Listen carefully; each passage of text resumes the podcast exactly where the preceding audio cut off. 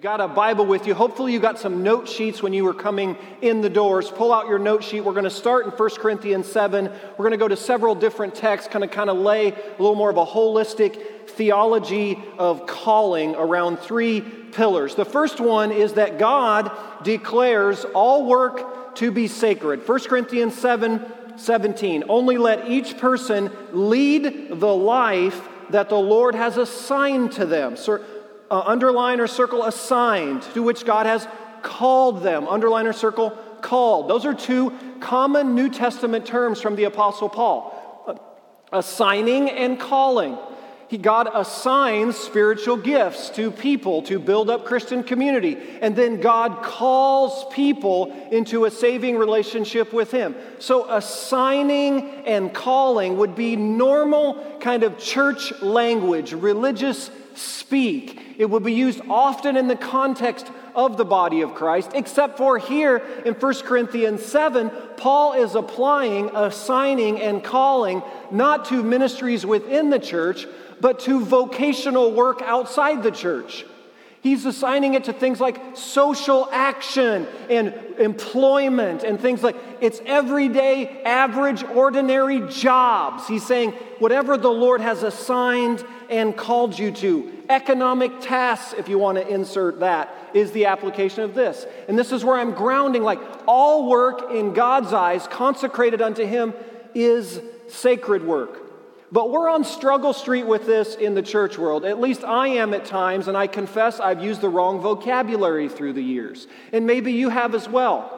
I just jotted down some things that I've either said or I've heard others say as we interact with one another. It's, maybe you've heard this. Someone said, quote, often speaking to young people, hey, I heard about God calling you into ministry. That's so great. I'm happy for you. Or another might say, well, have you decided if you're going to go the ministry route with like your career path, or are you going to go the secular route, the marketplace route? Or maybe you've heard someone say, had someone say, well, I work as a sales manager. That's my secular job. But I help lead a men's group at church on Wednesday nights. That's my ministry. Or another person says, well, I'm an administrator at a school. That's like what I do to make a living. But I serve in kindergarten class on Sundays. That's my ministry. Or someone else says, I, I run a construction company. That's my secular job. But I volunteer on the tech team on Sundays. That's my ministry. So, what we tend to do is compartmentalize and categorize. But the Bible invites us into a life that's not compartmentalized or categorized. It's an integration of the life, it's an integrated life. In Jesus, you lose the whole concept of a category called secular work or a secular job, and you inherit what's called a sacred calling. In Jesus, all of God's people are called into the ministry. In Jesus, all work is consecrated unto Him. Look at this quote I put in your notes. Eric Cooper, he wrote a super helpful book on this topic, and a friend gave it to me this week. And this quote, he says, This is game changing news speaking about all work being declared sacred. Your work, whether you're a teacher, a software engineer, a banker, an attorney, a factory worker, an entrepreneur, a stay at home parent, blue collar, white collar, if you're a pediatrician, or you work the deli counter at the supermarket, and you're reconciled to Christ, your work is, hear this, a sacred calling. I had a friend this week send me a text because, you know, we ended the message last Sunday with a little prayer of vocation. I hope it was helpful to you this week. I hope you were praying it as you kind of started up your work days each day. And this friend, he had started up his day, days kind of praying the prayer of vocation, and then he sent me a text, and with his permission, I just share a little excerpt from it. He talked about how that prayer was helping him stay more connected and grounded to God as he was going through his days. And then he said specifically on this morning, he said, As I head to work, I know that one of my first tasks is HR related. And then he puts in parentheses, my least favorite part of the job. Anybody else feel that? And then he says, I am reminded that work is an opportunity to imitate God and Christ which has caused me to shift, hear this, shift my thinking from the meeting being a condemning style to serving justice with kindness. HR doesn't have to be rude, it just has to be corrective. That's what it means to integrate work and worship. Do you see that? That's how the stuff we do on Sunday affects the things that happen in the HR meeting on Monday. This young man is just as involved in the front lines of ministry as I am as a pastor in whatever I'm doing. It's no less ministry in his HR corrective conversation he's having than it is with some type of counseling appointment that I had this week. It's all, when it's consecrated unto him, it's all sacred work and equally declared ministry. This is central to what it means to follow Jesus. This is why we've got to lift up all work being his work. And so Oswald Chambers, he says it better than I ever could. He says, The spiritual manifests itself in a life that knows no division into sacred and secular. So, my prayer through this series is if we had to shoot a video like we just saw and kind of followed us around with our internal church language, that we'd slowly and steadily remove the categories of sacred and secular and insert what I think the Bible speaks clearly is all work consecrated unto Him is sacred and all of God's people, as they're called into life with Him, are called into ministry. You're no less in the ministry with what you're doing vocationally than anyone else in a missionary context or a pastoral context or any of the other obvious terms we've attached to ministry. Are you with me? All right, one person is back there. I appreciate that. So, First pillar, you got to hang with me. We got two more to build on this. Second pillar, just laying out a theology of calling, dovetailing it with last week's theology of work to connect what in the world our worship on Sunday has to do with our work on Monday. Second pillar under calling is the story of your life and my life has to find its context and fulfillment in God's great story. Capital G, capital S. Now, Genesis 11 is where I want to ground this point for a moment. Those of you who know your Bibles well know that Genesis 11 is an important chapter that occurs right after Noah's sons begin to populate the earth. In Genesis 10, it's called the Table of Nations. After the flood, and Noah's sons come out of the ark, and they begin to populate the earth, and the earth is growing in numbers. People are spreading out, but they share the same language and the same culture, and they're cooperating and they're working together, and they say, Well, that sounds really good. Yeah, they're building a society, and now you're going to see in Genesis 11, verse 4, the story that they're focused on writing. Here's what they're focused on Come, let us build ourselves a city. That sounds good. With a tower that reaches to the heavens.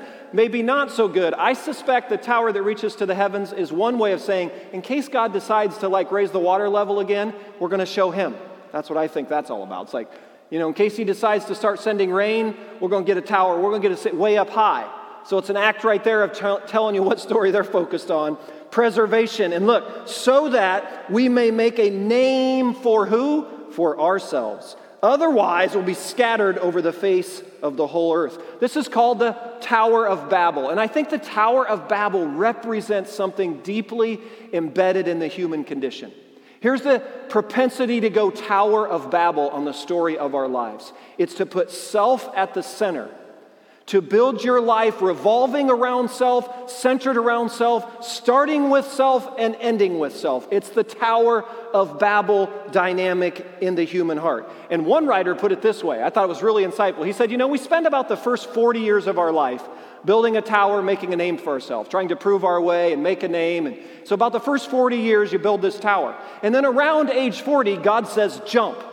And He says, You better be careful how high you build the tower. That's Tower of Babel stuff.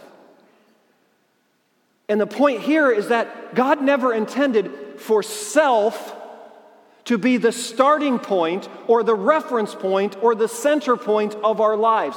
Listen, the container of self, it's not big enough to hold the fulfillment and the context that your life is longing for. And the more you try to squeeze out of the entity of me, myself, and I, you're trying to squeeze out life and context and meaning out of me, myself, and I. It's not the point, that's not the starting point. In the language of Jesus, Luke 9, here's how Jesus put it. I put it in your notes this way Luke 9 24. For whoever wants to save their life will lose it. But whoever loses their life for me will what? Will save it. So, this is back to last week's point. In the beginning, God. God's the starting point. And we're made in His image. He created us, imago Dei, we're stamped in His image. And because we're made in His image, He's not made in our image. The application would be the better we get to know who God is, the better we understand who we are. The starting point isn't with self, the starting point is with God. In the beginning, God, we're created in His image. He's not created in ours. So, if we really want to understand and get context to our lives, we have to start with God. Self has to find its appropriate place under and in the great story of God. You say, well, why is that so significant related to calling? I put it in your notes this way this means that the context and fulfillment, hear this, of our lives is received, not achieved. I'm going to say that again because that just went right past somebody. The context and fulfillment of our lives is received. It's not white knuckle achieve. You can't just go put self at the center. It can't just be about me, my, my preferences, my hopes, my dreams, my desire. This life at its core has never intended to be about you or about me. We have a place, we have a role, but if you try to make the starting point, me, myself, and I, and the center point, me, myself, and I, and the end point, me, myself, and I, here's what you're going to end up with. You're going to end up in Luke 9 24 ter- territory. The very life you're striving to find is slipping out of your hands. You'll lose it. Because God says, no, you got to start with me. You got to put your story under the context of His great story. The anchor has always been and will always be God. And we've got to center ourselves and find where we are in the grand, epic, eternal story He's writing. It's not about the small, brief story of you and me. We got 80, 90, 100 years on this earth. That's it. This story's been going long before you and I showed up. This story's going to be going long after you and I are here. So the question is if you're the center of your own story, that, do you see it? That doesn't make any sense. You're trying to extract out of self what self was never intended to be extracted. You can't find fulfillment and context within yourself. And that's a real challenge today, I think, in an expressive, individualistic culture that increasingly elevates the role of self around virtually any topic. And God says, no, actually, if you want to understand the Bible's word for calling, you're going to have to relinquish self at the center. You're going to have to get off, you have to climb down the Tower of Babel. You got to get off that tower. You got to say, you know what? This isn't about me and my name and my preferences and my dreams and my hopes. It's about me finding my place under and in God's epic, eternal story, the deeper context of our lives and true fulfillment is received. And the more we try to achieve it ourselves, I think Jesus says, yeah, that's the more you find it slipping through your hands. And I can't think of a better visual today, church, than on this point than our baptism tank and the seven lives that went into the waters of baptism and to see some snippets of their story on their cardboard testimony and to see the expressions on their face. I hope you were able, some of you just recently baptized, I hope you could kind of relive the moment yourself. Do you remember what it was like to climb into those waters? Do you remember the sense of surrender as you went under the waters, united with Christ there in his death, and then come up out of the waters and united with Christ in his life? And these individuals, from the youngest to the oldest, are saying to us today that they have found the meaning and purpose, the context and the fulfillment of our life under God's great story of redemption in Jesus. And when you do that, it's into the waters of baptism that you go. At some point, when you've decided your life is not your own, it's Christ, I've been bought with a price, when you've settled that in your heart, Jesus says, into the waters of baptism you go. And you visually and publicly represent what's happened in here. That's this. We've got a group of people now who I hope after the service you're able to greet them and hug them and high five them and congratulate them and welcome them in to this next step in their spiritual journey and being a part of this family and encourage them to keep finding their identity and their fulfillment under God's great story. So, all work, all work is sacred work in God's eyes, everything that's consecrated unto Him.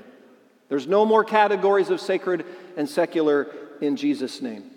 And then the story of our lives finds context and fulfillment in God's great story. Third pillar under a theology of calling is that your calling and my calling is your whole life. Your whole life is your calling. Let me unpack it this way. Look in your notes. The word the New Testament uses for called is the word in the Greek kletos. Say kletos. Kletos means summoned by God. And so here's where it's used. 1 Corinthians 1:26. Brothers and sisters, think of what you were when you were called, kletos, summoned by God to salvation in Jesus. Ephesians 1:18. I pray that the eyes of your heart may be enlightened in order that you may know the hope to which he has kletos you, called you, summoned you. Or how about Philippians 3:14? I press on toward the goal to win the prize for which God has called me, kletos me heavenward in Christ Jesus. So stay with me here. Think about this with me. Our calling is our whole life. You and I, we are called to Jesus. We're called to Christ. That's salvation. And we're called to become like Christ. That's discipleship.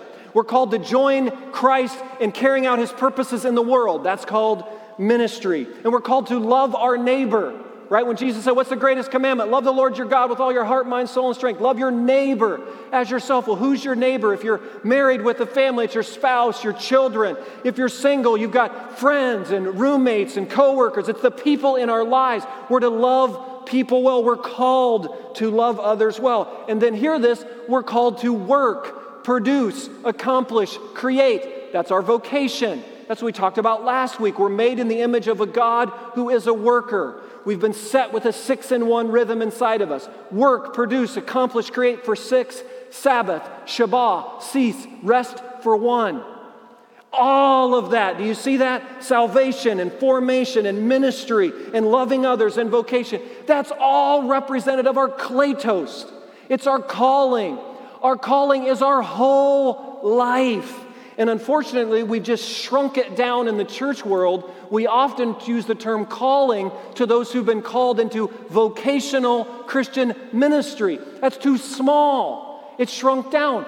That's a part of the calling, but it's much bigger than that because all work is sacred and everybody is to find their context and fulfillment under God's great story. And when you do that, you lift calling up to your whole life.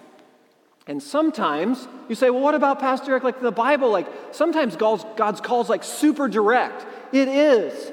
It's really nice when God's as direct as he was with someone like Noah, right? He said, Noah, build this ark. It's going to take you 100 years to settle in. You got a long run, Noah.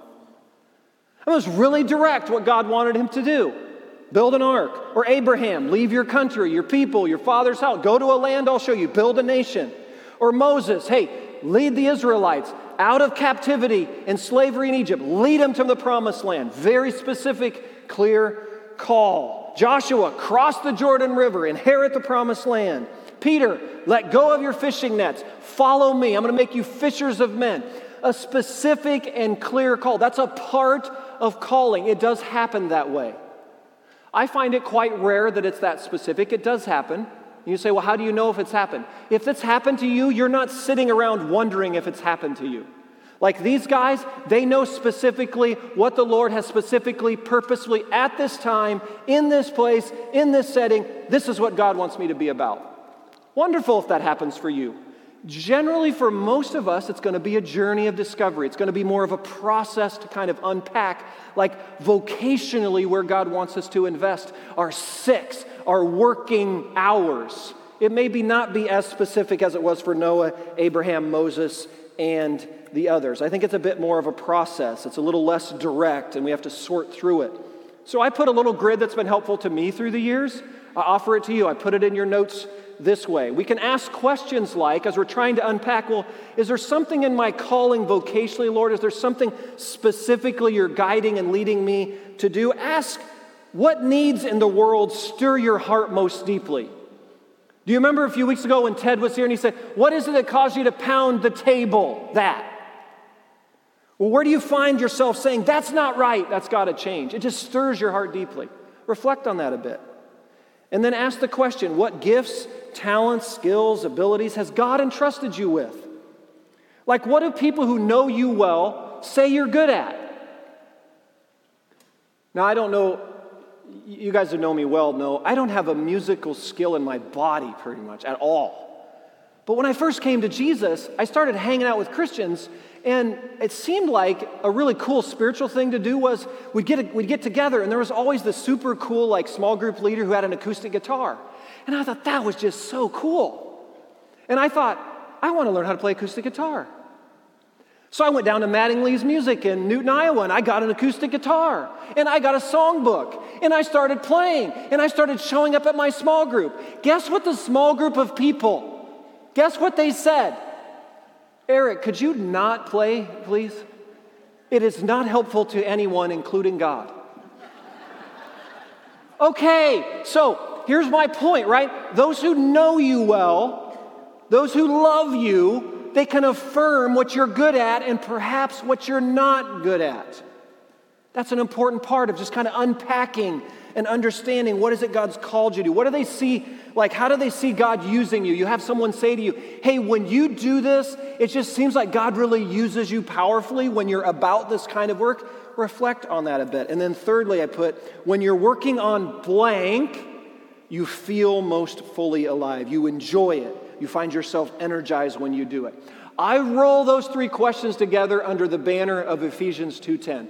I'm trying to unpack how your calling is your whole life and there's a manifestation of your calling that is in the space of work and vocation. And to unpack that a little more, I found it helpful to use Ephesians 2:10. I call it my Ephesians 2:10 purpose.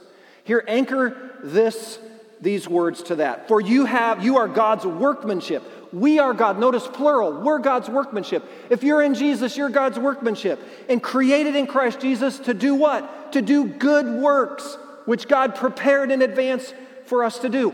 That's not reserved just for the clergy. That's not reserved for just for those who goes to seminary or for the missionaries or for the pastors. No, that's reserved for everyone who's in Christ Jesus.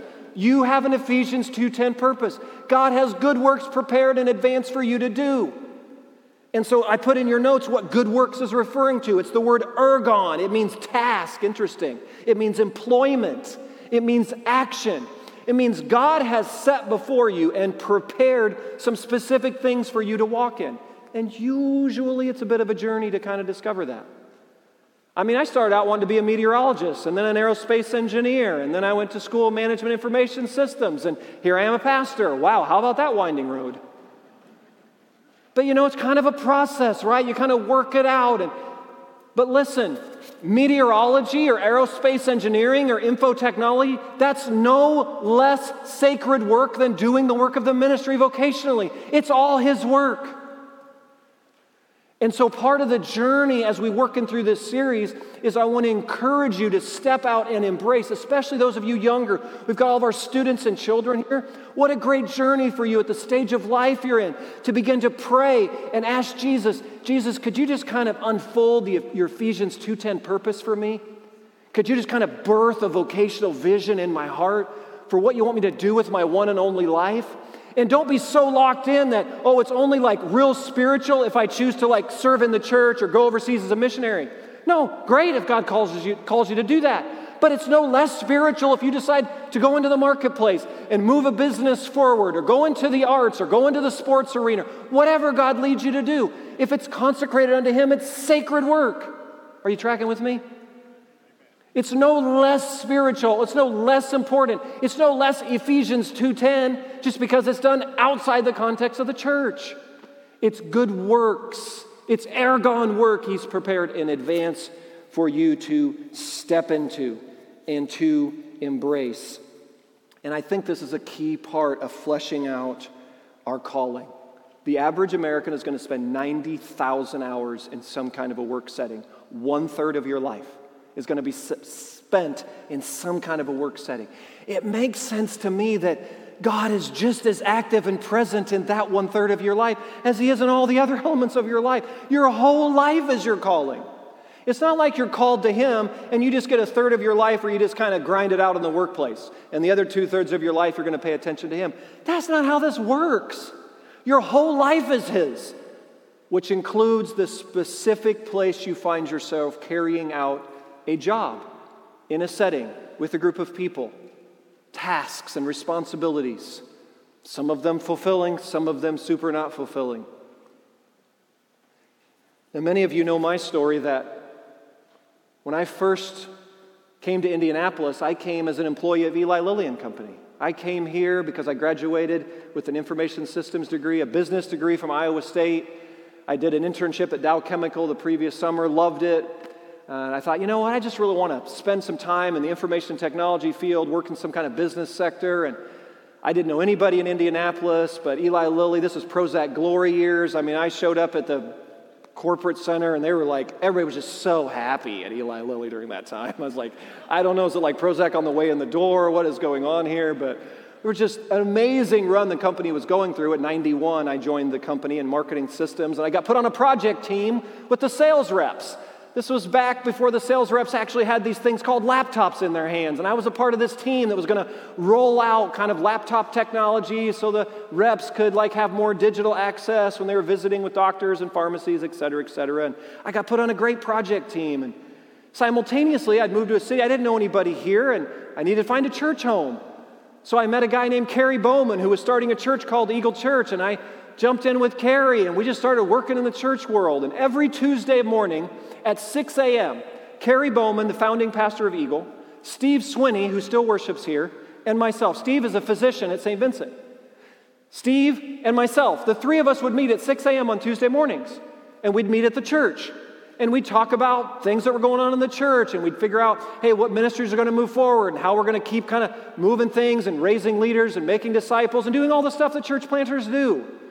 And so we were involved 6 to 7 a.m. on Tuesday mornings. Steve's in his scrubs physician gear. I'm in my Eli Lilly suit and tie. That was back when Lilly folks actually had to wear a suit and a tie. Some of you are like, ah, I can't even. That's how it was back then.